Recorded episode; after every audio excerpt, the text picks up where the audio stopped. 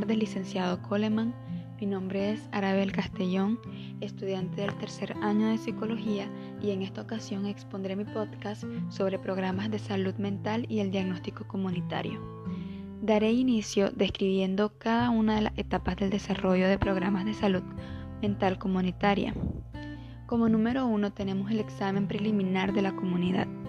Esta etapa es contemporánea con la definición de la comunidad. La definición se refiere al grupo poblacional cubierto por el servicio o programa de salud mental respectivo que puede incluir o no una comunidad geográficamente definida. El examen preliminar consiste en una primera identificación de las necesidades de salud mental que presenta la comunidad en la exploración de recursos existentes para atenderlas y en el reconocimiento de las características demográficas, sociales y culturales de la comunidad. Este examen permite determinar cuáles son los problemas prioritarios que merecen ser explorados en mayor detalle por medio del diagnóstico comunitario. En esta etapa se estudia la distribución de un trastorno en la comunidad y sus condiciones determinantes. Su control total o parcial es el objetivo central del programa de intervención. Luego tenemos la implementación del programa. Esta es la etapa en que se busca la estrategia más apropiada para poner en práctica el programa, procurando en todo momento que la comunidad participe. La implementación del programa comprende, entre otros, dos componentes centrales.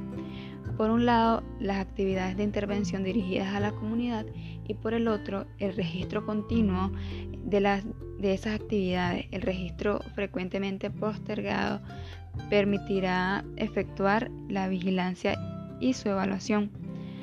Luego tenemos el plan de acciones o programas. Una formulación acertada permitirá lograr un máximo de impacto en las condiciones de la realidad con un mínimo de costo, asegurando que los más necesitados sean privilegiados con los mayores beneficios del programa.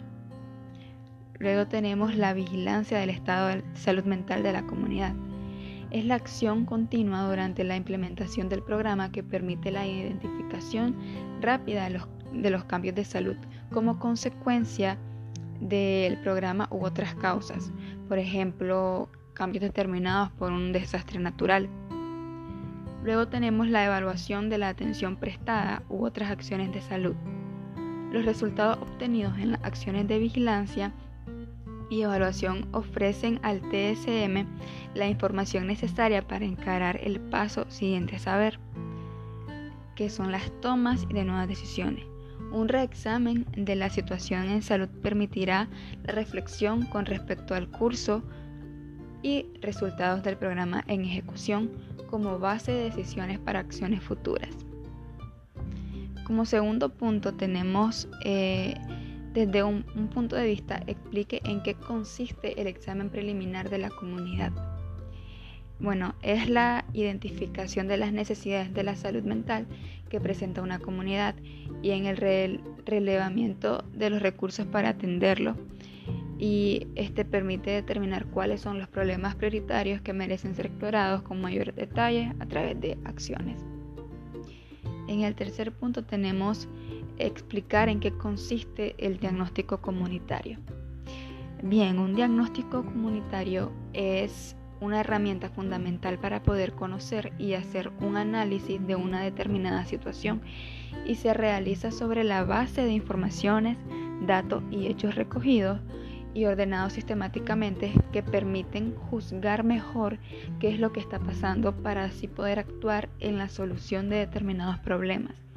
En tal sentido, y de acuerdo a lo antes expuesto, podemos decir que un diagnóstico comunitario es un proceso de recolección, ordenamiento, estudio y análisis de datos e información que nos permite conocer mejor la realidad de las comunidades o de una parte de ellas para dar respuesta a los problemas. Es importante señalar que es la propia comunidad quien determinará cuáles son sus necesidades primordiales para resolver eh, establecerán la jerarquización de las mismas y podrán proponer las posibles soluciones. En el cuarto punto tenemos explicar cuál es la diferencia entre el diagnóstico comunitario y el diagnóstico de la comunidad. El diagnóstico comunitario puede complementarse con información generada por métodos de investigación cualitativa.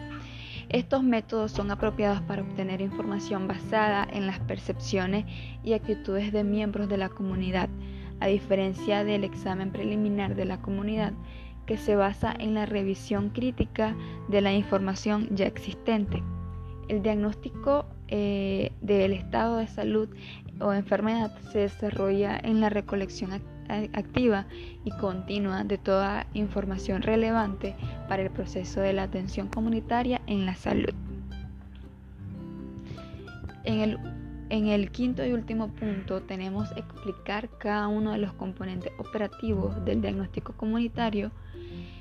Bien, en el primer punto tenemos la definición de la población donde será el diagnóstico. Eh, esta definición es de carácter operativo y deberá incluir eh, con las precauciones obvias de confidencialidad los nombres y las direcciones de cada miembro de la comunidad, por ejemplo, todos los alumnos de las escuelas primarias, los habitantes de un barrio, los integrantes de un grupo laboral, etc.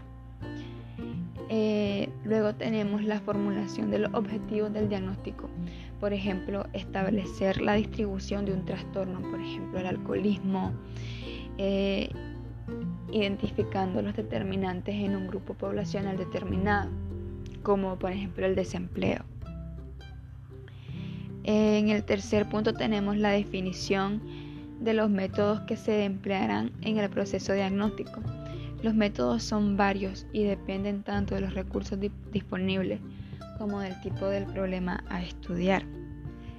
Luego, el estudio de la distribución del trastorno o de los o de otros aspectos de salud. Esta etapa comprende la definición operacional del trastorno de salud formulada de tal manera que permita la cuantificación eh, y las tasas de frecuencia. Estas tasas son compuestas por un numerador y un denominador.